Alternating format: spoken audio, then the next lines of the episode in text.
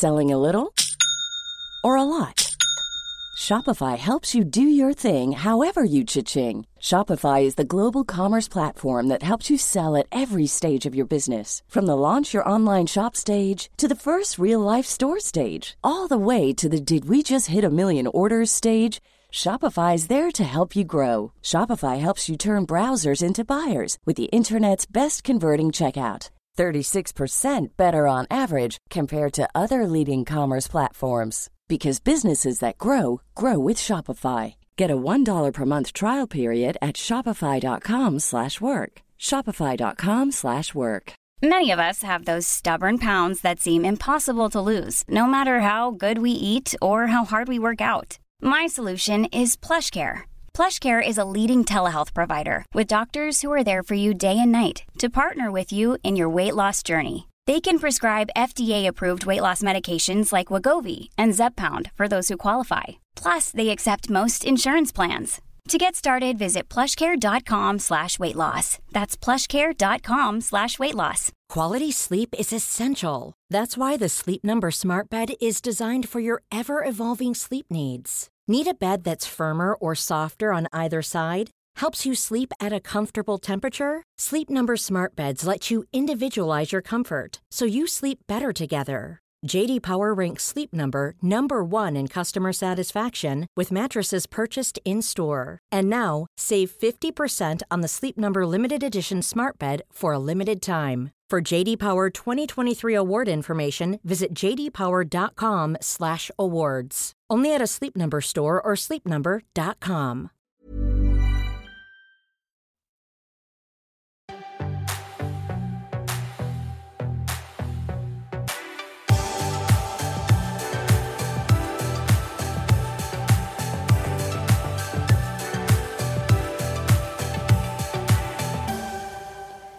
Silje, Ja. er du fit nok? Det vet jeg ikke, men det håper jeg vi kommer til bunns i i dagens episode. For det er dagens tema. Vi får besøk av treningsblogger og PT og hva skal vi si, inspirator i sosiale medier. Camilla Lorentzen. Og hun er jo dama bak hashtaggen fitnok blant annet. Eh, Og vi syns det er kult å reflektere litt rundt nettopp det. Når er det vi er i god nok form, og hva innebærer egentlig det? Um, ingen er helt sikre på svaret, men kanskje vi finner ut av det i, i løpet av dagen. Det håper jeg jo. Who knows? At vi blir litt smartere begge to. Uansett, velkommen til ukas episode av Treningspodden. Ja, jeg som snakker nå heter Silje Torstensen, og Med deg så har du Pia Seberg. ja, og nå sitter vi faktisk planta godt til rette i en stol med en kaffekopp og et glass vann i en fancy kinosal på Egmont. Ja, ja, men sånn, Hver gang vi har gjester, så prøver vi liksom å booke inn kinosalen, sånn at det virker litt mer jålete enn det Ja. det egentlig er. Da later vi som det er eh, litt mer fancy å lage podkast enn det det egentlig er. Ja. Ja. Så vi gleder oss til å få gjest. Hun kommer hit nå om et, eh, ja, om et kvarters tid, tenker jeg.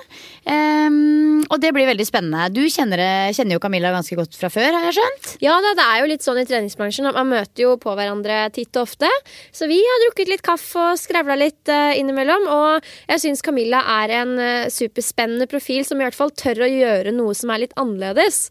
Og så vet jeg også at det er en dame med bein i nesa, så det blir spennende å høre litt hva hun, eh, hva hun tenker. Vi digger jo damer med bein i nesa. Oh yes. Og så syns jeg det er fint at vi skal ha litt mer gjester framover, Silje. Jeg vet ikke om vi sa det sist gang, men eh, det er på tide å koble på enda litt flere smarte hoder. Det blir ikke gjester hver gang, men litt sånn innimellom så tillater vi oss det. Ja.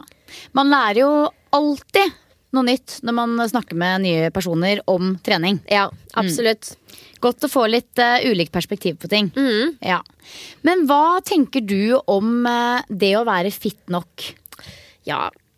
Hvis jeg skal spørre meg selv når er jeg fit nok, så må jeg være ærlig og si det veit jeg ikke. Jeg er fortsatt sånn Det kan være noen uker og måneder hvor jeg føler at shit, nå er jeg akkurat der jeg skal være. Og så kanskje jeg tester noe nytt, eller det kommer en ny periode med masse på jobb eller lignende hvor jeg føler at jeg ikke er det. Og da kan det kan være like mye den fysiske formen min som varierer, men også sinnsstemninga jeg er i. Altså Eksempelvis når man har uka og maleren er på besøk. Ja. Som en kamerat av meg pleier å si. Er det altså mensen du snakker om nå? Oh, altså, vær så snill, ikke bruk det ordet. Nei, okay. når, folk, når folk bruker det ordet, så ser jeg for meg at det liksom er tre setter der. Mensen. Mensen. Har du mensen på besøk? Men du syns altså det er bedre å snakke om maleren. Greit. Det er greit, da vet jeg det. Vet du hva, I jentegjengen vår så har vi alltid kalt det for Krokken. Og den syns jeg vi kan ta med oss inn her i poden. Så den uka man har krokken, da altså Det er jo forskjell på hvordan det påvirker uh, ulike jenter, men for meg i hvert fall så føler ikke jeg meg sånn helt på topp da. Og én ting er da liksom hvordan kroppen ser ut og hurra meg rundt, det driter jeg vel egentlig litt i, men det er mer at man kjenner seg liksom kjip også. Og det er jo bevist at man presterer, eller veldig mange presterer dårligere og ja, er litt labrere på trening enn man vanligvis er da, når man har uka. Ja, dette her gjelder jo i, på ingen måte meg. Det, og det, og det, jeg skjønner at det er irriterende for folk å høre, men jeg lar meg ikke påvirke av mensen. Eh, Verken på Nå jobb sa, du det, eller nå sa du det igjen. Ja, sorry. Av, krukken, var det det? Nei, nei, det er greit. Vi, la oss bruke mensen, Jeg mensen, sier da. mensen nå, da. Eh, Jeg lar meg ikke påvirke av det egentlig i det hele tatt. Eh, Mensen. Av mensen. Men jeg vet jo at veldig mange andre jenter gjør det. Og vi har jo snakka om dette her, Pia, at vi skal ha en episode hvor vi snakker litt mer om dette her med hormoner og mensen og sånne ting. Sånn at uh, mer om det kommer. Ja, for jeg var lenge i sånn denial og var sånn herregud, det er bare psykisk at man kjenner det, liksom. Men altså, spør kjæresten min. Jeg har PMS. Eh, Jo da, jo, jo da. Jeg har jo litt det, jeg òg. Men jeg tror ikke jeg liksom presterer noe dårligere på trening, f.eks. nei, altså jeg presterer i hvert fall litt dårligere på hjemmebane. Ja. og, eh, og, jeg kan, og jeg var også lenge i denial om at herregud, det er ikke noe dårligere på trening, det er bare psykisk, og det er bare manne seg opp. Eller kvinne seg opp. Kvinnesopp, ja. Ja. Eh, men, eh, men det har jeg på en måte sett at det er ikke fysisk mulig for meg ofte å løfte det samme som jeg gjør eh, i de to ukene etter at jeg har hatt eh, krokken. Og eh, det ser man også via forskning. Jeg har jo tatt en nettkurset til Børge Fagli der det vises at veldig mange kvinner eh, påvirkes av syklusen sin. Da. Og etter at jeg begynte å legge opp treninga mi litt mer etter det, så har jeg blitt mye mer sånn kompis med den syklusen, liksom. Ja, ikke sant? Ja, man må jo bare embrace det for alt det er verdt. Altså For min del så er det bare sånn hipp hurra, jeg er ikke gravid, liksom. Men, eh, men jeg er ikke så avansert at jeg legger opp treninga mi etter det. Det er jeg ikke. Men det gleder jeg meg til å høre mer om i Krokken-episoden. Ja, la oss spare det til en, til en egen episode, da. For Ja. nå kjente jeg ble gira på å snakke om det òg. Men eh, nei, så er jeg fit nok. Er jeg fit nok? Det, ja. Jeg, selvfølgelig den politiske korrekte, mentale treneren og oppegående PT-en i meg vil jo si ja, jeg godtar meg selv som jeg er. Men hvis jeg skal være klinkende ærlig, så må jeg si at svaret varierer i takt med at man føler seg Mm, veldig bra, eh, litt dårligere. Du ser noen som er dritflinke, og så ser du noen som er litt dårligere. Det er menneskelig, da. At, Ja. man, eh, at man varierer litt. Hva med deg? Nei, jeg er jo, tenker jo litt likt som deg. Det er ikke alle dager jeg føler meg sterk nok og fit nok. Men eh, jeg vil si at jeg oftere og oftere føler meg fit nok. Og det å være fit nok for meg er nok det å på en måte ja, være sterk nok både fysisk og mentalt til å liksom takle utfordringer som kommer. Eh, både fysisk og mentalt. Eh, det betyr å ha overskudd, og så betyr det jo ikke minst å på en måte være komfortabel i min egen drakt. Eh, og ikke minst også det å kanskje slippe å få dårlig samvittighet de dagene jeg ikke rekker å trene. Eller slippe å ha dårlig samvittighet hvis jeg propper i meg litt ekstra mye sjokolade. Det betyr rett og slett å, å stå litt sterkere i det, litt sånn generelt. Men jeg må jo innrømme det at eksempel er jeg på ja, i en ny treningsarena, ta eksempel crossfit. Jeg føler meg på ingen måte fit nok i en crossfit-setting. Eh, føler, føler meg ikke fit nok i alle sånne treningssammenhenger. Det gjør jeg ikke. Men eh, så lenge jeg på en måte er sterk og, og i god nok form til at jeg liksom til enhver tid kan løpe en 10 km uten problemer og ehm, ja, løfte de vektene jeg har lyst til å løfte, så, så føler jeg meg fit nok. Det er jo som du sier, det kommer jo an på man, hvordan man selv definerer fit nok. Og der tror jeg veldig mange, mange av oss har mye å hente. For det er litt som vi snakka om i forrige episode. Vi søker veldig mye utover for å finne ut av eh, hvor god form man burde være i, og hva som er den riktige veien dit. Men veldig mye av svaret ligger jo litt i deg selv, da. Hva forventer du av deg selv? Hva syns du er bra nok? Og hva ønsker du å oppnå? Ja, Så jeg prøver alltid, og når jeg liksom kjenner at jeg mister fokus litt, og kanskje begynner å se litt for mye på Instagram og bare sånn Shit, nå er funky i form, liksom. Ikke at jeg med men du skjønner, da. Eh, så peiler jeg meg alltid liksom tilbake på meg og mitt og den utviklinga jeg har hatt. Og jeg husker på hva som er viktig for meg, da. Og da finner jeg alltid litt sånn, litt sånn indre ro. Men samtidig så har jeg jo et intenst ønske om å bli bedre, og det gjelder også på trening. Og jeg er i veldig sånn utviklingsperiode. Jeg tenker at de åra nå som jeg er inne i nå, skal jeg bruke til å virkelig utvikle meg både fysisk og på jobb og på alle områder, egentlig. Og da Man er ikke fornøyd, fordi det er jo fortsatt masse potensial å hente. Og det er jo bra. Ja. Man skal jo ha et sånn indre driv og et sånn indre ønske om å hele tiden utvikle seg. Ja, jeg syns i hvert fall det. Og som sagt, det er der jeg er nå. For jeg tenker at når jeg popper ut en kid og sånn, så gidder ikke jeg å tenke på om jeg er fit eller ikke. Da skal jeg slappe av liksom, og Ja, tenke ja. på helt andre ting. Ja. Um, så det er nå jeg er litt i den modusen, og da det er det å finne den gylne balansen da, mellom å være ambisiøs på egne vegne og tørre å pushe grenser, men samtidig vite at du er mer enn bra nok uh, som den du er, da. Ja. Og det er veldig godt poeng det du sier med at det, det er på en måte veldig avhengig av hvem man spør om man er fit nok. Eh, Nå har jeg faktisk eh, og forhørt meg med en del kollegaer eh, på jobb denne uka her. Diverse eh, trenere da, som jeg jobber med. Og Ja, for det er litt Spør du- interessant å høre hva PT-ene Ja, tenker. liksom, Når er man fit nok? Ja, og spør man tre forskjellige PT-er, så får du tre forskjellige svar. Eh, og jeg syns et av svarene jeg fikk, var litt eh, spennende, faktisk. For eh, han sa at eh, det var At det å være fit nok, det er um, veldig avhengig av hvor han er.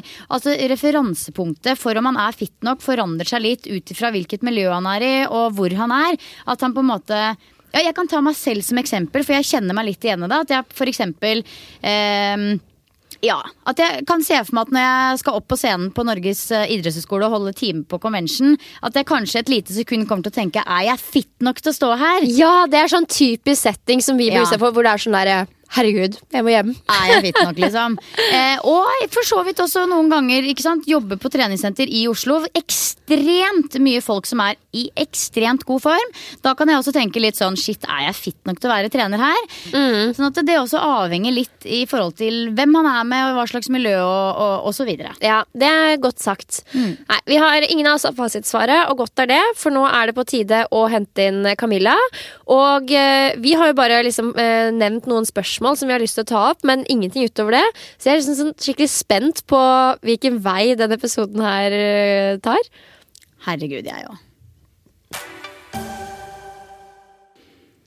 Nå sitter vi her med Camilla sammen med oss, og vi er klare til å kjøre i gang. Men eh, aller først, Camilla, kan ikke du ta og gi oss en liten intro av deg selv? Det er klart jeg kan gjøre det. Hallo, forresten. Hallo. Eh, jeg heter da Camilla Lorentzen. Bor eh, i Oslo for øyeblikket. Har akkurat kjøpt oss rekkehus i Asker, så jeg får ikke sagt det så veldig mye lenger. Og du fikk solgt leiligheten din. Og jeg fikk solgt leiligheten min. Happiest day of my life. Sorry, Silje, jeg skal ikke forstyrre. Eh, nok om boligmarkedet i Oslo. Det har vi hørt nok om i det siste.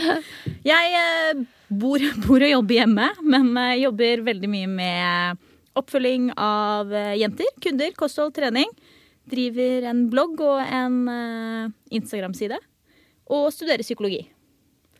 Tok min første eksamen i dag, hvis noen lurer. Takk for meg. Congrats. Thank you. Driftig dime, da, driftig dime? Driftig dame, med andre ord. Med bein i nesa, som jeg sa innledningsvis. Takk for det. Men Lorentzen, cut the crap. Når er man fit nok? Vet du, Det tror jeg er opp til hver og en å definere sjæl. Eh, hvis jeg skal sette en sånn definisjon på det, så tror jeg at det alltid er noen som faller utenom, og noen som føler at de ikke lever opp til det jeg setter som en standard. Eh, jeg tenker at du er fit nok hvis du har det bra med deg sjæl og gjør det du vil. Og liker det du driver med, liksom. Ja, Ta vare på deg sjæl og har det bra. ja, for det er jo litt av Det er jo rett og slett tittelen på episoden da, i dag. Når er man fit nok? Og det var jo kjernen i hvorfor vi hadde lyst til å ha akkurat deg som gjest. For du starta jo faktisk hashtaggen fitnok. -hmm. og har jo vokst deg til å bli en ganske stor profil i sosiale medier. Egentlig helt på egen hånd. Eh, og hva var på en måte motivasjonen din for å starte den hashtaggen og ha det som kall det litt sånn visjon? da, Det er på en måte visjonen din i alt du driver med? Det begynte egentlig da jeg var ferdig med PT-studiet. Eh, Jeg husker faktisk ikke helt når jeg laget hashtaggen.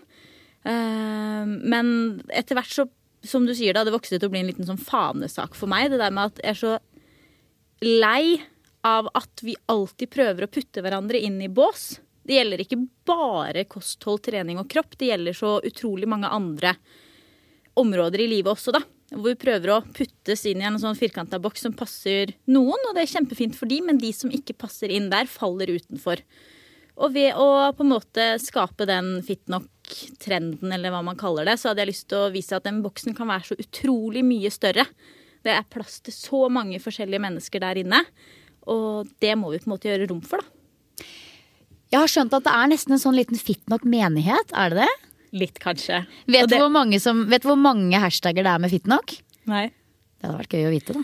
Jeg kan jo, jeg tror jeg sjekka for en stund siden, og da var det vel 40 000, kanskje? Det er kult. Det kaller man for eh, engasjement. Ja, det gjør man. Ja. Så hva tenker du, hva er på en måte Hva er det du ønsker å oppnå med å være til stede i sosiale medier i så stor grad som du er? Det høres jo sikkert veldig eh, ydmykt ut, men jeg ønsker bare at folk skal ha det bra, liksom. Med å være akkurat den de er. Jeg ønsker å skape rom for mangfold. eh, og på en måte vise at det går an å være den du er, og ha det bra med å være akkurat det. Og at verden trenger mennesker som er seg sjæl. Og det, noen er som Pia, noen er som deg, og noen er som meg, og det er kjempefint. Og det vil alltid være rom for alle. Det er jo, jeg får litt lyst til å ta en liten sånn praise. Jeg, nå. Jeg, man blir litt sånn rød, men jeg bare sånn Ja, det er rom for meg! Men eh, før du kom, Camilla, så snakka jeg og Silje om det her å være i treningsbransjen. Og det er jo én ting er vanlige folk, og at man ønsker å være fit nok eh, i den store verden, men i treningsbransjen så kjenner man jo kanskje litt ekstra på det her å vite at man er ja, fit nok, da. Hvordan liksom forhold eh, hadde du og har du til det, på en måte? Kjenner du på et press om å være i en bestemt form? Når du er en del av denne bransjen her? Ikke nå lenger. Men jeg gjorde det veldig før. Eh, men det var jo også sikkert fordi jeg var litt usikker. Jeg kom inn i en bransje hvor jeg hadde veldig mange store forbilder. Og veldig mange mennesker som jeg så opp til. Og det er jo klart at eh, da har man jo lyst til å imponere og være lik. Og på en måte passe inn i det de driver med. Så i begynnelsen så følte jeg det veldig sånn. Jeg følte at jeg ikke fikk til det samme som alle andre. At jeg ikke kunne bruke de samme størrelsene i klær som alle andre. At hvis vi skulle være med på noe, så var det liksom de var perfekte, og jeg var utenfor. Og det er jo en ganske sånn kjip følelse å ha. Eh, men i dag så kan jeg jo ikke finne den følelsen noe sted. Hva var det som gjorde at du endra fokus? Jeg veit ikke. Det, og jeg har blitt spurt så mange ganger om det er en sånn sjelsettende happening i livet mitt, og jeg skulle så gjerne sagt ja.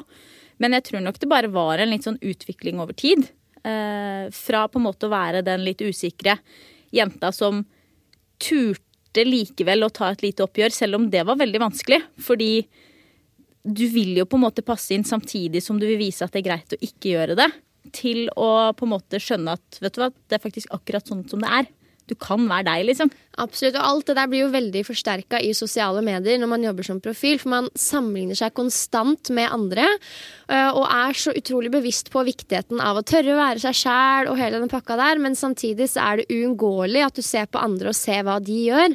Eh, Men vet ikke jeg, etter en viss eh, periode, om det er måneder eller år, med å holde på sånn, være usikker, sammenligne seg, så skjønner man til slutt at det, den beste løsninga er å bare tørre å være seg sjæl, og gjerne liksom 200 da. Og det er når man tør å gjøre det, at man klarer å ha en innflytelse på folk. Og kanskje vise litt mangfold, da, sånn som du, sånn som du gjør. Så enig. Og det, å, det er jo liksom en sånn prosess som alle skal gjennom. Det er ikke lett å være liksom 23-24 år og være seg sjæl 1010 Så det tar jo litt tid også. Det er jo ikke sånn at 14-åringer over hele landet er litt sånn I love myself! Nei. Fordi de har sett meg på Instagram. Og det skjønner jeg jo at det er en prosess, men å kunne hjelpe til litt på veien, da. Det er jo et mål. Ja, og så tror jeg det er viktig å være til stede. At det er flere profiler i Altså det er et mangfold da, i menneskene som eh, snakker høyt. At det ikke bare er de som får ja, flest likes på Instagram. For altså, Instagram er jo en visuell app, for å si det sånn. Eh, men man må tørre å poste et bilde for det om. Enten det er om man kler av seg eller ikke kler av seg. Men at man viser litt av det ulike, da. Og da tør å gønne på med den man selv er. Det som er riktig for deg, er jo ikke nødvendigvis riktig for meg, eksempelvis. Definitivt veldig sant. Og det er også litt viktig å huske at bare fordi jeg gjør noe, så betyr ikke det at alle skal gjøre det. Jeg mener jo ikke at alle skal være som meg heller. Og jeg respekterer så selvsagt at andre har andre meninger og opplevelser av ting enn hva jeg har. Og det er jo også noe jeg må lære av. Og jeg tror at Hvis man setter seg selv på en sånn pidestall og sier at jeg kan alt, vet alt, I'm perfect, da, da, da hopper jeg av Instagram, liksom. Ja, Da er jeg ferdig. da blir du fort uh, upopulær. Ja, jeg tror det. Men uh, det her med altså, kroppspress og, og hvordan man kan bekjempe det best mulig, er noe vi snakker høyt og lavt om. Uh, og vi må jo ikke slutte å snakke om det, men jeg er jo litt av den tro at jeg, jeg tror på å bekjempe kroppspress litt sånn i det stille, da. Og måten jeg har valgt å gjøre det på, er jo egentlig å ikke snakke så mye om kropp, verken i overskrifter eller innhold eller resultater av treninga man gjør, og heller ikke kle av meg på bloggen eller noe som helst. Bare prøve å få trening og kosthold til å handle om noe annet, da, for å flytte fokus. Um, men så ser jeg at du velger å gjøre det på en litt annen måte. Hvordan, måte, hvordan tenker du at du bekjemper kroppspress da, i sosiale medier? Først og fremst så tror jeg at det er rom for begge deler. Eh, Jeg mener jo at det er veldig viktig at vi har de som gjør som deg også, som bare tar kroppen helt vekk. For hvis den skal være i fokus hele tiden, så blir det fryktelig slitsomt. Hvis det liksom er kropp overalt hele tiden. Samtidig så er det jo ikke til å stikke under en stol at det er mye kropp.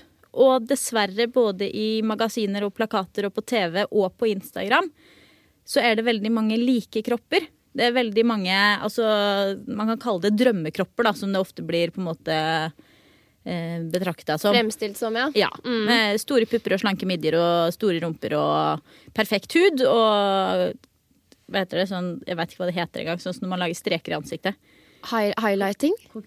Con contour Contouring. Ja, sant? Opp og ned i mente. Eh, og det blir man eksponert for hver eneste dag hele tiden. Eh, og det er jo altså, greit nok, det, men for å på en måte skape et mangfold i det, da, for å vise at det finnes andre kropper. Man ser ikke sånn ut alle sammen. Så mener jeg at det er viktig å vise også andre veier. Ja. Det er litt sånn, Jeg satt og tenkte på det i går. Fikk ikke sove da, vet du. Så lå jeg der og tenkte at eh, da jeg var 14 år, det jeg sammenlignet meg med, det var jentene i garderoben. Det var liksom Vi var 18 jenter kanskje i garderoben om gangen. Det var høye jenter, lave jenter, brede jenter, smale jenter. Store pupper, små pupper, forskjellige pupper, kjønnshår, ikke kjønnshår. Altså det var alt. Og det var det jeg så, og det var det jeg forsto, at vi er forskjellige. Men per i dag, først og fremst, så bruker jo ungdommen eh, ofte bikini i eh, garderoben, sånn at de slipper å vise seg fram. Og det de sammenligner seg med, er Kylie Jen... Jeg veit ikke hva Kardashian Kylie Jenner. Jenner, ja, sant. Eller Kylie Kardashian. Nei, det ikke spør. Eh, I hvert fall de. Eh, og det er pornoskuespillere, og det er nakne kropper i, eh, med proporsjoner som egentlig ikke finnes fordi de er fiksa på et eller annet redigeringsprogram.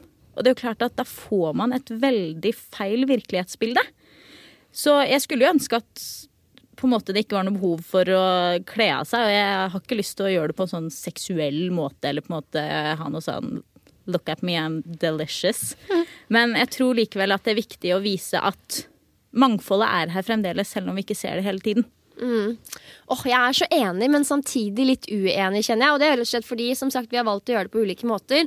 Og jeg tror det hadde vært helt feil hvis jeg prøvde å gjøre, gjøre det sånn som deg, eller du som meg. Og det er nettopp det når man jobber med sosiale medier. Man må virkelig tørre å være seg sjæl, da. Um, vet ikke, Hva tenker du, Silje? Skal du kle av deg eller ikke? Det er nok unaturlig for meg også å kle av meg, men jeg ser helt klart poenget ditt. Og jeg kan bli ganske inspirert av ehm, Altså, jeg er jo veldig for kropp, for å si det sånn. eh, I alle mulige varianter. Eh, og jeg syns jo for eksempel hun eh, Sara Dahlstrøm, er det det hun heter? Hun eh, svenske Ja, det er en svensk Instagram. Eh, og Instagram-dame og blogger som eh, også tar denne på en måte Hun er helt sjukt sterk. Hun er sånn Iron Woman, tror jeg, som på en måte løfter helt sjukt eh, tunge vekter. Men har litt ekstra kiloer, for å si det sånn, og er veldig stolt av det. Og det er jo et eller annet med det som på en måte er veldig sånn inspirerende òg, ikke sant? At man på en måte Man må ikke se ut på en viss måte for å være sabla trent og sterk, da. Og det jeg tenker på mm, som jeg har lært av deg, eh, er egentlig det at i forhold til oss som jobber med trening, at eh, kompetanse ikke handler om hvordan man ser ut, men eh, hva man kan. Og det er utrolig viktig. Ja. Helt enig. Og det det også er med oss jenter, da så Nå skal ikke jeg dra inn en sånn stor likestillingsdebatt, fordi det har vi ikke tid til. Men, men det er jo noe med det at kvinner i samfunnet vårt i dag blir satt Det blir satt veldig likhetstegn mellom hvem du er og hvordan du ser ut. Det er liksom ikke til å stikke under en stol. Det er flere eh, Hva heter det? Eh, jenter som blir satt i bås pga. hvordan de ser ut. Og det å kunne vise på en måte at drit i det der. Jeg er jævlig flink med alt jeg driver med. Jeg studerer, jeg driver et firma, jeg får til dritmye, og jeg ser ut som jeg gjør, og det er jeg jævlig fornøyd med. Det mener jeg også er viktig. Jeg er så enig, men flytter vi ikke da fokuset bort ifra nettopp de tingene vi gjør og sier ved å kle av oss og vise frem kroppen? Det er det liksom, enten om man er uh, hun Dahlstrøm som uh, poengterer det ved å kle av seg, eller om du har en fitnessmodell som skal kle av seg, uh, men skriver i caption at jeg jobber hardt mot måla mine. Liksom. Altså, det er sånn, hvorfor må man kle av seg for å få oppmerksomhet? Det mener jeg er et litt sånn problem blant unge jenter i dag. At du må tørre å snakke høyt og jobbe for den oppmerksomheten uten å kle av seg. da. Helt enig. Og jeg tror at det er veldig viktig at vi får begge sider av saken. Samtidig så er jo det å kle av seg det behøver jo ikke nødvendigvis være å kle av seg. Det trenger ikke å være å stille opp i vi menn, liksom. Eh, men det å ha en kropp det er jo på en måte noe annet enn å seksualisere seg selv. For det er jo noe med det at man må få lov å gå i bikini, ha på seg en sportstopp, eh, gå i korte shortser. Uten at det skal være noe seksuelt med det. Jeg må få lov å være den jeg er og gå i det jeg vil. Og gjøre det jeg kan best, uten at det på en måte skal sidestilles med et objekt, da. Mm, absolutt. Og jeg syns jo altså du, Man er jo sjukt tøff som tør å virkelig by på seg sjæl i sosiale medier eh, for å hva skal jeg si, vise det eksempelet som du snakker om. Da. Det, det beundrer jeg virkelig. Jeg tror du har gjort ekstremt mye for mange unge jenter. Absolutt. Ja, jeg tenker også det at du er råtøff. Fordi jeg må ærlig innrømme det at det er, det er, flere grunner til at ikke jeg viser så mye kropp. Men en av dem er faktisk fordi at viser jeg kropp, så må jeg være mottakelig for å få kommentarer på kropp. Og jeg orker ikke det. Jeg er litt sånn, jeg kan godt få kommentarer på ting jeg har sagt eller gjort, men jeg tror faktisk ikke jeg orker å stå i en sånn Jobber hun på treningssenter? Er hun PT? Er ikke, liksom, litt sånn Sånne type kommentarer på kroppen min tror jeg det, Jeg hadde nok klart å stått i det, det er ikke det, men jeg, jeg, eh, jeg lar være. Og det er, det er faktisk en av de sterkeste grunnene til at jeg unngår dette med kropp i sosiale medier. Nettopp fordi jeg bare Jeg vil ikke åpne opp for en diskusjon rundt min kropp, rett og slett. For det er jo sånn sjukt sånn nakent og personlig da, når man først gjør det. Og det er derfor jeg syns det er så tøft òg. Men det, betyr det da, Camilla, at du er sånn herre uh, in, uh, Totally in tune with your body og bare er sånn 200% kroppsposivist og superselvsikker 24-7? Nei, det tror jeg ingen er. Jeg skulle ønske jeg kunne si ja, da, men det er vi jo ikke. Uh, og vi har jo alle vonde dager, vonde følelser og vonde tanker. Ja. Men det er stor forskjell på å kjenne på de tankene og de følelsene og la de definere hvem du er og hvordan du mm. har det.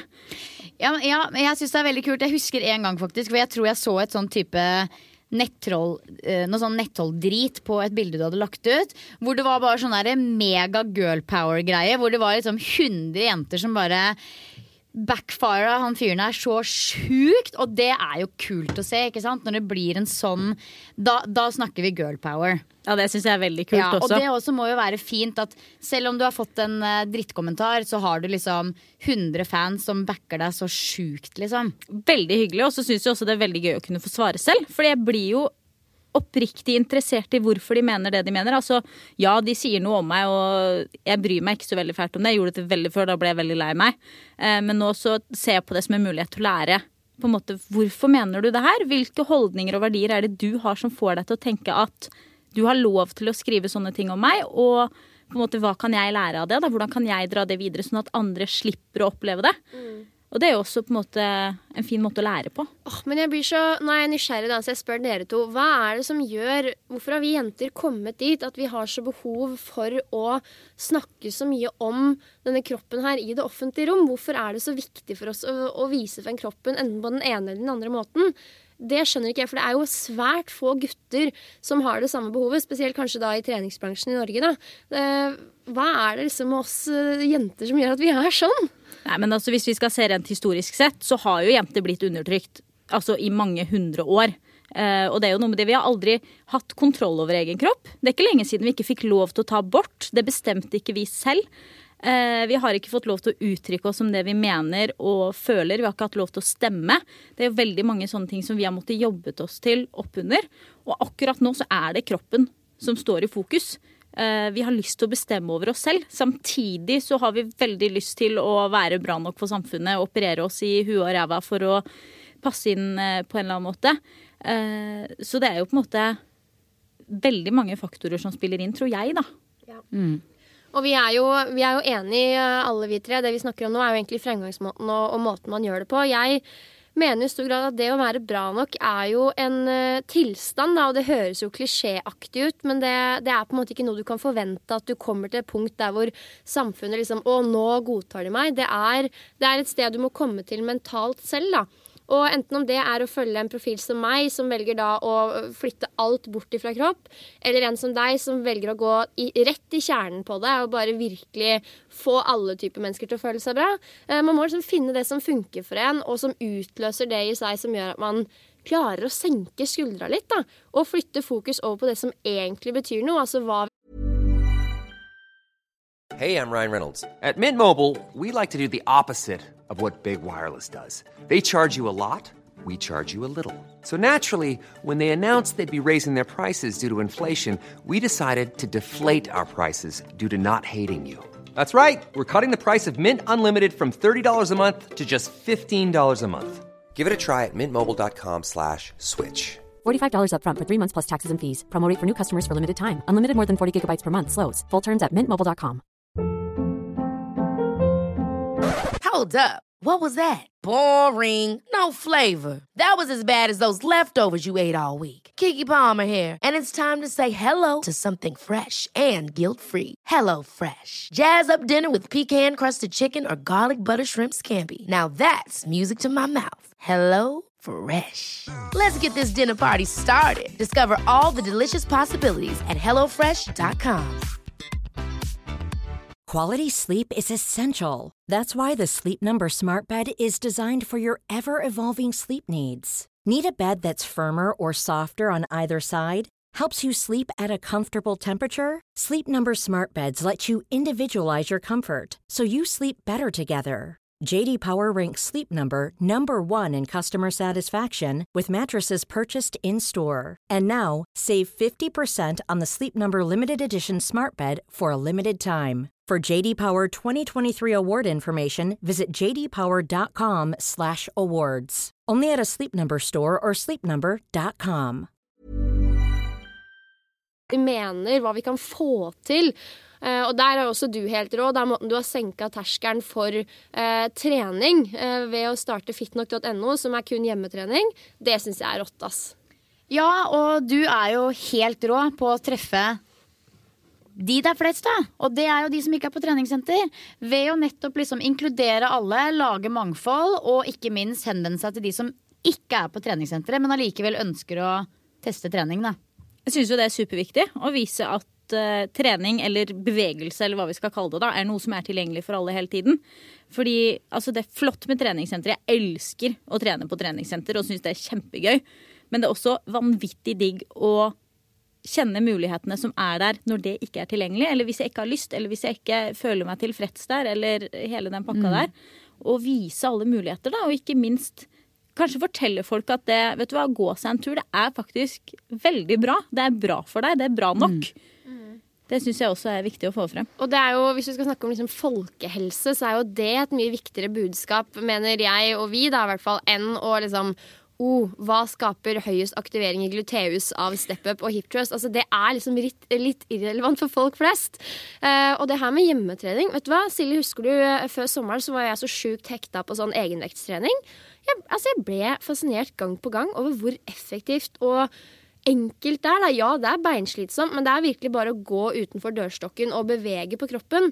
Og det tror jeg det er så få, merkelig få, som vet om. Og det er jo så effektivt. Så det syns jeg er sjukt bra at du har senka den terskelen der litt.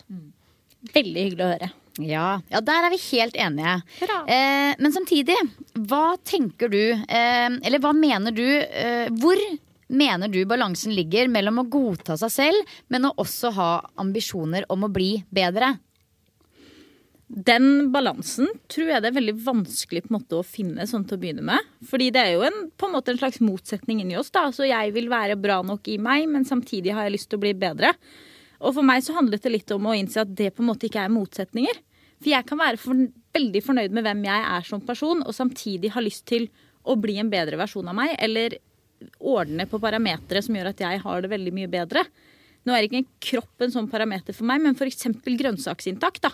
Nå har jeg operert visdomstanna mi, og jeg klarer ikke å tygge. Jeg lever på smoothie og potetmos, liksom. Og jeg føler meg så crap i kroppen. Og det handler ikke om at jeg har lagt på meg eller ikke, det veit jeg ikke. Men jeg får ikke spise den maten som jeg vet at får meg til å føle meg bra. Jeg får ikke trent fordi det dunker i hele trynet mitt. Og jeg vet at hvis jeg hadde gått over til en livsstil hvor det hadde vært normalen, hvor jeg ikke hadde spist grønnsaker, hvor jeg ikke hadde trent, hvor jeg ikke hadde kunnet bevege meg, så hadde jeg ikke hatt det bra. Uavhengig av om jeg hadde veid 50 kg mer eller 50 kg mindre.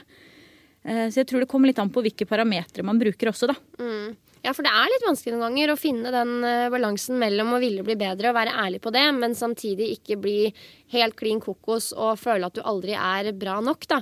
Uh, og så kommer det litt an på hva man måler. Jeg tror ingen av oss som sitter her i rommet er noe sånn veldig opptatt av å Kall det forbedre utseendefysikk og jobbe mot den type mål. Uh, men du har jo noen profiler som gjør det veldig høyt i sosiale medier. Eksempel Lene Alexandra er jo Jeg tror jeg ser, jeg tror jeg ser daglige selfies av formen hennes altså, og hvordan den utvikler seg. Så det er, jo, det er, jo, forskjell på folk. Ja, det er veldig forskjell på folk. Men jeg tenker jo at man må gjøre det som uh, får deg til å føle deg bra, for guds skyld. Hvis man vil ta bilde av formen sin hver dag, så kjør på. Uh, det er ikke det jeg jobber med, og det er ikke noe som på en måte pirrer meg til å gjøre det bedre. Jeg har lyst til å gjøre ting som får meg til å føle meg bra. Jeg har lyst til å lære ting, jeg har lyst til å oppleve, jeg har lyst til å bli bedre i jobben min. Altså veldig mange sånne ting jeg har lyst til å bli bedre på, da. Men hvordan jeg ser ut, er ikke en av de. Men eh, ikke sant, du er jo veldig komfortabel med den du er, og der du er, og føler deg fit nok. Men setter du deg også noen ekstreme treningsmål? Om det går an å kalle det det? Det går virkelig an å kalle det det. Men Nei, Nei, jeg gjør ikke det. Altså. Jeg... jeg... burde liksom si ja. Uh, men jeg liker å trene for å føle meg bra, og så setter jeg meg nok veldig høye mål på andre områder i livet. Mm. Akkurat nå så tar jeg fulltidsstudie ved siden av å drive to firmaer. Det er et ganske høyt mål. Mm. Det målet mitt er å fullføre med beste karakter. Uh, så ja, jeg kan sette meg høye mål, men Akkurat på trening, nå har jeg jo ikke så mye tid til det heller. Det er en veldig vane i livet mitt, men samtidig så ser man jo at fire timer på treningssenter hver dag er ikke mulig. Nei. Eh, men jeg har lyst til å føle meg bra. Mm. Og være sterk nok til å bære flyttekassene ned fra fjerde etasje sjøl når vi flytter. Ikke sant. Det er jo et mål i seg sjøl, det. Og det er litt sånn bra forventningsavklaring, fordi som du sier, du vet at du har mye å gjøre, a lot on your plate, og da er det ikke rette tida for å liksom sette superhårete treningsmål. Og da får man jo ikke nødvendigvis treningsresultater deretter heller. Da må man justere ned forventningene litt. Uh, og da er man fit nok da, når man kanskje er på et litt lavere nivå, men kanskje har vært tidligere, når man har hatt mer uh, tid og ikke minst lyst til å legge ned mer innsats. Det føler jeg folk ofte glemmer, f.eks. når vi ser profiler på Instagram Instagram, det er jo, kan jo være mennesker som har tid til å trene i flere timer om dagen. ikke sant? Vanlige folk har jo ikke det. Og du har heller ikke tid til å stå og lage mat, altså matpakker hver mandag kveld til hele uka.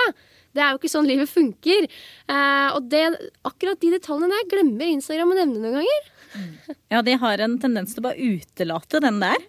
Og jeg syns jo det er litt viktig det du sier der. At eh, de resultatene vi forventer, må stå i stand da, til det vi faktisk har mulighet til å legge ned av tid. Du blir ikke verdensmester av å trene tre ganger i uka, liksom. Sorry. Skulle sagt ja. Nei. Eh, det er vanskelig å planlegge og lage matbokser for en hel uke til en familie på sju. Da skal du ha innmari mye tid på søndag kveld. Og det å på en måte ha en sånn forventningsavklaring da, før man setter i gang med noe, eller før man går inn i en ny epoke i livet, det kan jo være veldig viktig for å beholde motivasjonen og ikke minst selvfølelsen. For hvis man føler at man hele tiden ikke strekker til, da føler man seg ikke veldig fit nok. Det er slitsomt. Altså. Og så må jeg skyte inn da de, Jeg har jo hatt perioder hvor jeg har vært veldig fokusert på, på meg og mitt. Kanskje fordi man ønsker å oppnå noe på trening eller gudene veit hva. Og da må, vi, da må, man, som vi sier, sette av tid til å lage matbokser, sette av masse tid til trening. Og vet du hva? Man blir så egoistisk og selvsentrert. Det er helt sånn Nei, det er meg og mitt, og man er kanskje litt uh, sulten og litt sliten og litt irritert, og så begynner man å tenke sånn Ja, men sånn er det bare, fordi nå holder jeg på med mitt ikke noe bra versjon av meg selv i det hele tatt. Så det, og det, det sier heller ikke Instagram noe om. det var meg på hele universitet, universitetet i Ås da jeg studerte der. Da var jeg sånn meg, meg, meg, meg og mitt. Fokuserte på hva jeg skulle, og hva jeg skulle trene, og hva jeg skulle spise. Og alle andre burde egentlig tilpasse seg etter meg, fordi jeg og mitt liv var så viktig. Og man får jo ekstremt lite overskudd og lite å gi til andre, da. Mm. Når man er inne i en sånn boble. Ja, jeg tror ikke man blir det gladeste mennesket heller. Nei, jeg tror Gjør kanskje ikke ikke det. det. Ok, Camilla, bare sånn eh, lite spørsmål på tampen mens du er på vei ut døra her. Hva er løsningen på kroppspress? Stille og rolig. Er det, er det nå jeg bare burde ha et sånt svar på tungen? Så hvis jeg skal bare dra frem én ting, så ville jeg sagt likestilling er løsningen på kroppspress. Ja, kan du det? Ja, ja, ja. Ja, tenker jeg. Men kan du utdype det? Jeg kan i hvert fall prøve. altså Nå mener ikke jeg å si at kroppspress ikke eksisterer blant menn, fordi det er bullshit. Det vil jo alltid være der, og vi vil alltid ha et ønske om å passe inn. Eh, men per i dag så er kroppspresset på jenter er veldig mye høyere enn på gutter. Og uten at jeg skal på en måte stikke fingeren i øra og si at sånn er det, så kan nok veldig mye av det spores tilbake til at vi blir sett på som objekter. Ja, jeg er enig. Jeg tror at uh, kroppspress uh, er mye høyere hos jenter når det gjelder hvordan vi skal se ut, men jeg tror det er veldig mye kroppspress blant gutta i forhold til hva de skal prestere fysisk på trening. Uh, det ser jeg f.eks. på treningssenter i forhold til f.eks. yoga. At gutta føler seg ekstremt dumme på yoga fordi de er dårligere enn jentene. Hvis du skjønner? Det tror jeg på. Sånn at jeg tror at vi har på en måte forskjellige arenaer hvor det er press. Definitivt. Men jeg tror også vi skal skille på det kroppspresset vi legger på oss selv, og det kroppspresset som samfunnet legger på oss. Fordi når det kommer til det presset vi legger på oss selv, så vil det alltid finnes der. Fordi vi er folkdyr. Vi har lyst til å passe inn, vi har lyst til å prestere. Menn har lyst til å få mange avkom og eh, ligge rundt og Altså, da må de på en måte være sterkest, og sånn er det. Men samtidig så er det ingen som spør Jonas Gahr Støre om hvorfor han har en stram dress. Det er ingen- som legger sånne ord i munnen på menn som de gjør på kvinner. Fy fader, altså. Jeg får så vondt av Erna noen ganger og det greiene der. Jeg blir helt sånn Jeg blir så klein inni meg at jeg vet ikke hvor jeg skal gjøre av meg.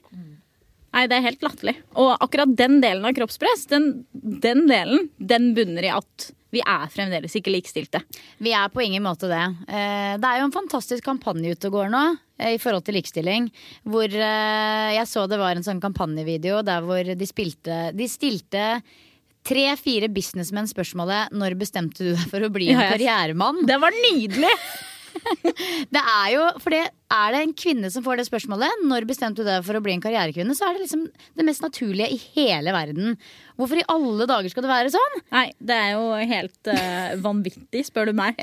Og ikke greit. Men jeg syns det er så bra at vi har begynt å ta tak i det. Og at vi har eh, begynt å se at det faktisk er et problem, da. Karrieremann, det skal jeg begynne å bruke. Ja, Er ikke den fin? Du, Er du en sånn karrieremann, eller? Å, fantastisk. Hvordan løser du det med barna, egentlig? Å, herregud, fantastisk. Nei, vet du hva, men eh, ja, jeg har ikke ja, jeg, ja, jeg har blitt litt klokere på meg sjøl, og jeg syns jeg er fit nok. Jeg. Hva syns du, Silje? Jeg syns jeg er fit nok, jeg òg. Hurra! Juhu! Nå skal vi hvert øyeblikk sende deg ut av døra, Camilla. Tusen hjertelig takk for at du kom. Tusen takk for at jeg fikk lov til å komme. Dette her tror jeg blir en eh, knallepisode. Jeg eh, føler jeg har blitt bedre kjent med deg. Føler jeg har blitt eh, bedre kjent med fenomenet Fit nok. Og håper at vi har planta noen ideer på, i hodene på folk der ute. Du, det var gøy. Det var eh, supergøy å snakke litt om hashtaggen som alle har sett, men som eh, kanskje ikke alle er like kloke på. Og så syns jeg jo at Camilla er en veldig rå dame. Hun er veldig skarp. Flink til å prate for seg og har mye kule ideer. Absolutt. Mye bra tanker om ting. Ja, og så er det ikke sånn at man trenger å være nødvendigvis være enig i alt, men sånn er det jo. Det er jo ikke alle, absolutt ikke alle profiler som er like, og det er jo bra, for det er jo det som skaper mangfold. Tenk hvor kjedelig det hadde vært hvis alle treningsprofiler var helt like. Jeg vet det, og jeg føler sånn Hvis du kommer Kall det på markedet, starter en blogg eller en Instagram-profil og på en måte bare dilter etter alle andre, bare tar de samme fine bildene og ja, Det sjukeste er jo at det funker ganske ofte òg, da. Men du, liksom ikke sånn, du rører ikke ved hjertet til folk, da, tror jeg, hvis du ikke Nei. tør å speak up og si din mening. Nei. Så vil det alltid være folk som mener og synser om deg. Det er på en måte en del av moroa, men eh, ja, det er liksom jobben, da. Mm. Og jeg tror det er veldig mange som føler seg eh, bra og bedre ved å følge Camilla. Mm. Og det er jo det viktigste. Absolutt. Absolutt. Men eh, selv om vi har gjest, så skal vi selvfølgelig gjennom en matdel og ikke minst et lyttespørsmål. Ja, nå er jeg spent på hva slags mat du har uh, kokkelert fram i dag. Ja, fordi Forrige uke så var det suppe på agendaen, og du er jo litt i tvil om suppe er mat. Suppe er ikke mat. Nei, er fortsatt ikke mat. Men det er i hvert fall noe man, eh, det er noe man spiser. ja, eller drikker. Eller drikker, Ja. jo. Men uh, i hvert fall så fikk jeg litt den der følelsen når jeg hørte på episoden selv, at shit, nå tror uh, alle lytterne at vi er i sånn høstmodus, men det er vi jo ikke. Så jeg tenkte å dra fram uh, grill igjen. Ja. Fordi grillsesongen er ikke over. Er jo, september er jo blitt en sånn uh, Indian summer-måned hvor vi får sånn derre skikkelig god, deilig, varm høstsol eh, som ja, kan fortsatt sitte i T-skjorta og grille og kose seg. Så vi tviholder på grillsesongen, og dermed så tenkte jeg å dele det som har vært sommerens favoritt eh, som tilbehør ved grillen, eh, med grillmaten for meg i sommer. Hjemme i heimen. Hjemme i På Californiabu? Oh yeah, og på hytta. Og det har vært eh, Det her har jeg spist I kid you not. Jeg har spist det til hvert eneste grillmåltid nesten i hele sommer. Og det er eh, grilla paprika med chèvre og kesambasert coleslaw. Yes. Den hører jeg. Den her kan jeg være med på. ja. Det er innafor. Og coleslawen jo, består jo av store deler kål, og da snakker vi igjen sesongbasert, for det fy søren og god kålen er nå. Det er sånn at jeg kan gå liksom momse på kål, hvis du skjønner. Det høres veldig kjedelig ut, men det smaker dritgodt. Det er jo helt kål. Det er helt kål! Det var litt sånn pappahumor. eh, Ja, Pia. faktisk. Jeg merka det da jeg dro den. Ja, men skal jeg si noe annet morsomt om kål? Jeg så faktisk på, I går kveld så, så jeg tilfeldigvis på Folkeopplysningen, der hvor de snakka om superfood. Og jeg tror egentlig at det her var en den har, jeg tror det er en, eh, De har spilt den en gang før. Jeg tror det er en gammel episode. Men eh, i hvert fall, akkurat når jeg liksom blingsa meg igjen på Folkeopplysningen på TV, så sammenligna de kål og spirulina. Og det samme bra innholdet som er i spirulina, finner du i like stor grad i kål. Og kål koster jo sånn typ seks kroner hodet på butikken, sånn at der får du mye bra mat for lite penger. Mener du det? Oh yes. Det er en sterk påstand. Ja, det var en ernæringsfysiolog fra Rikshospitalet som bekrefta det her. Jøss. Ja, da det- skal jeg bytte ut klorellaen min med Nei, spirulinaen min med kål, da. Ja, det er mulig. Det, det blir lommeboka glad for. Ja, det blir den. Eh, men ja.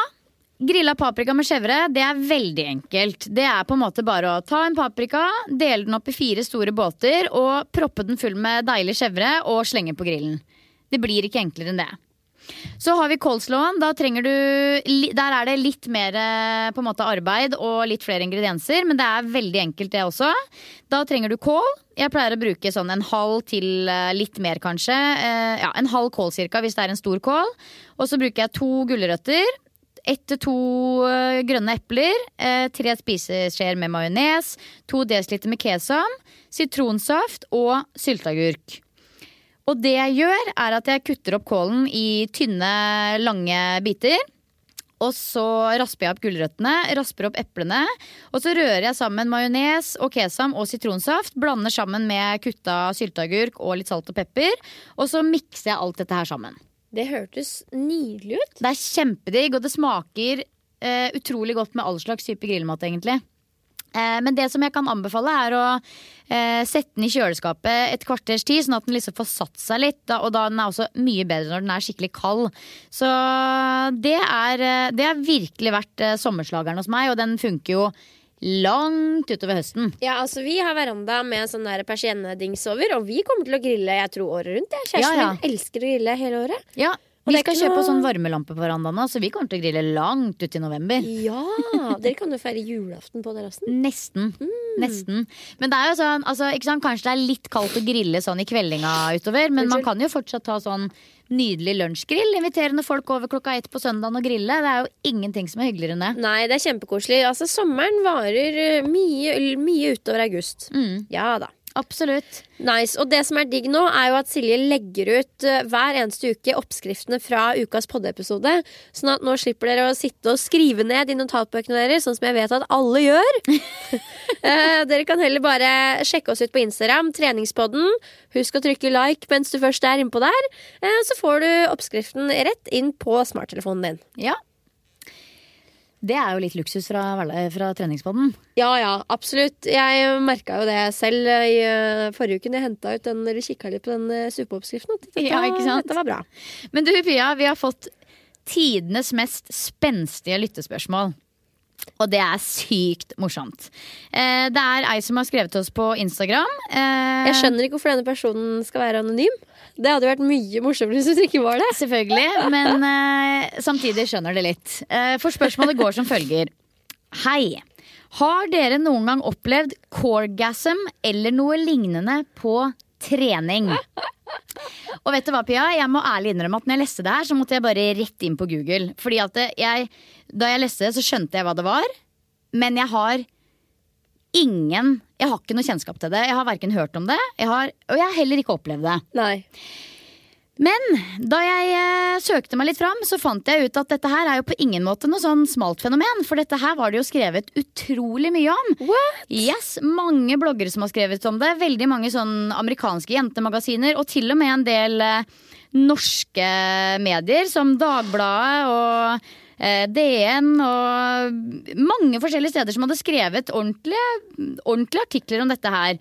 Eh, og så tenkte jeg litt sånn, jeg kan jo ikke snakke høyt om dette her på treningspodden, jeg, jeg vet jo ikke så mye om det. Men så liksom gikk jeg og snakka, eh, spurte mange kollegaer om dette her, og da fikk jeg alt eh, mulig slags svar som noen hadde aldri hørt om det, på lik linje som meg, og noen var sånn ja ja, det fikk eksen min, og det var liksom Det, var, det hadde man hørt om før og greier.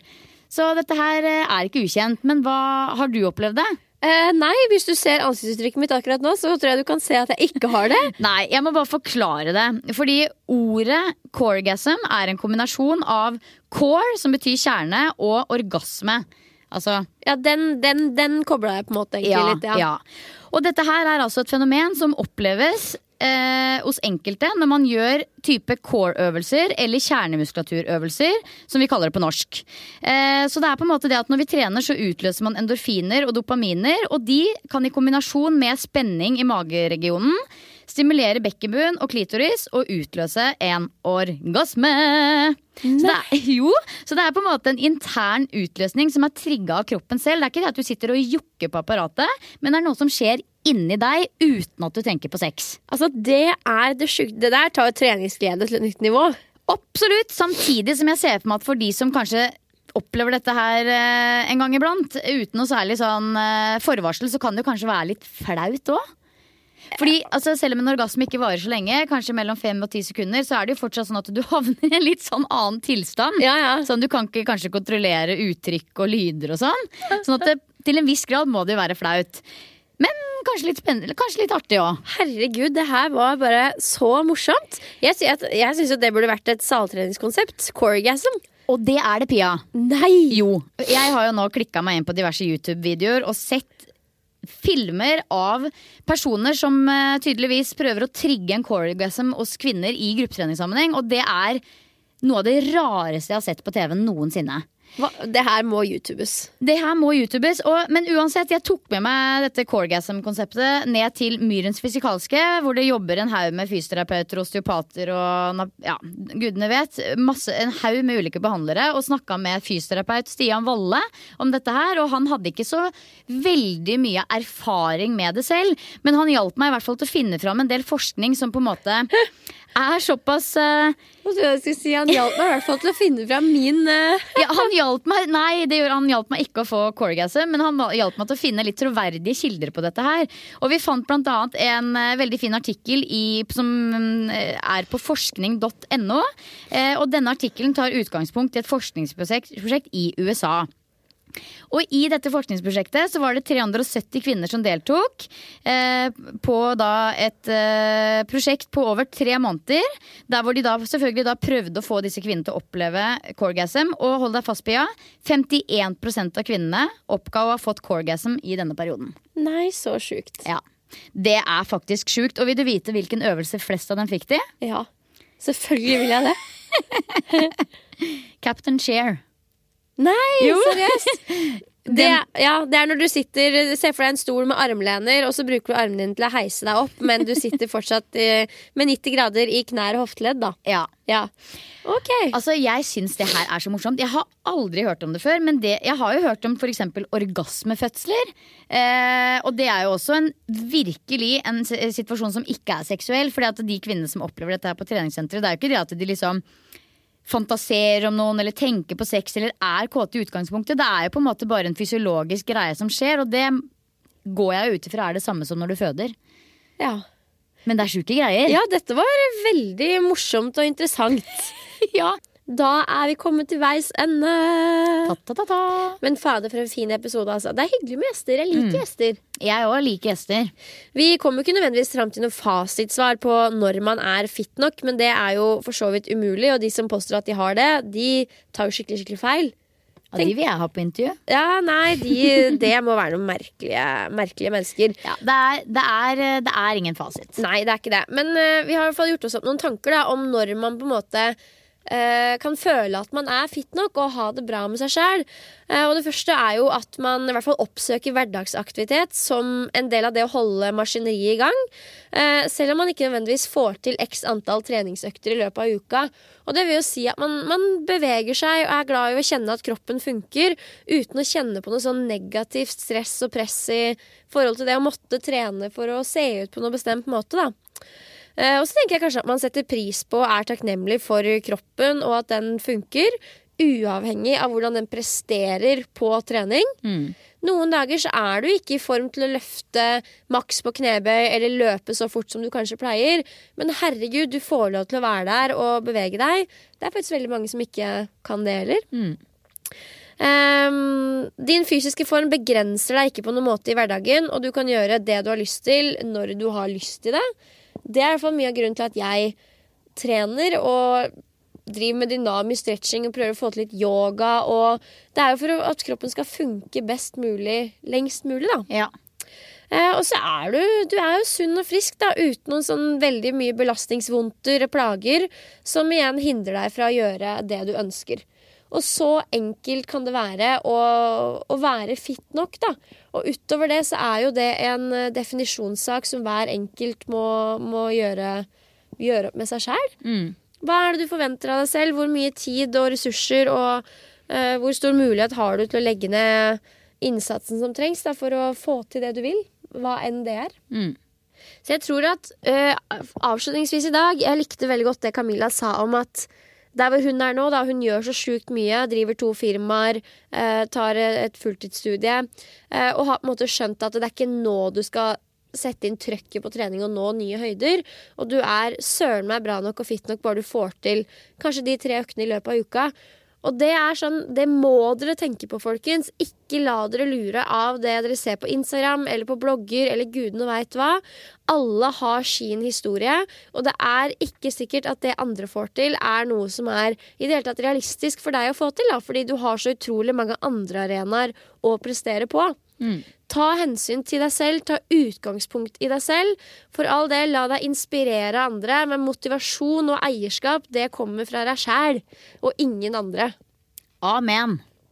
Amen. Oh yes. Og Du, med nå- det så må vi runde av. Ja, eh, nå skal vi faktisk eh, dure videre på noe veldig hyggelig.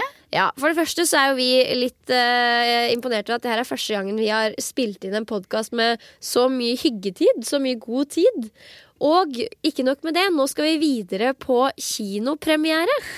Det er ganske sjukt, faktisk. Veldig utypisk oss. Ja, jeg tror jeg er på kino sånn én gang hvert andre år.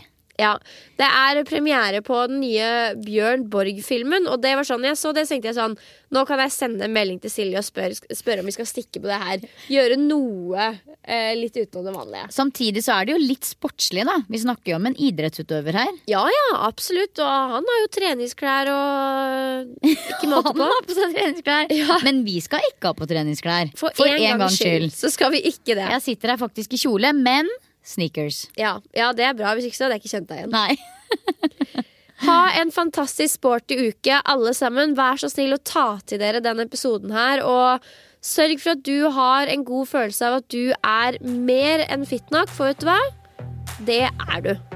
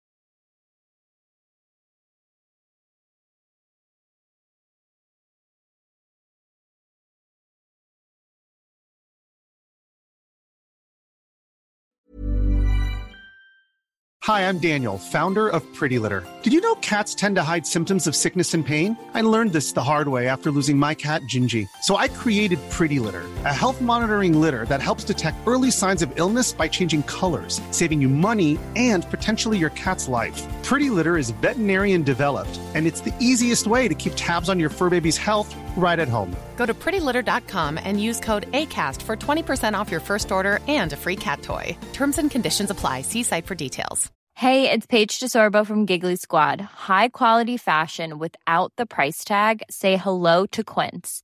I'm snagging high end essentials like cozy cashmere sweaters, sleek leather jackets, fine jewelry, and so much more. With Quince being 50 to 80% less than similar brands. And they partner with factories that prioritize safe, ethical, and responsible manufacturing. I love that. Luxury quality within reach. Go to quince.com slash style to get free shipping and 365 day returns on your next order. Quince.com slash style.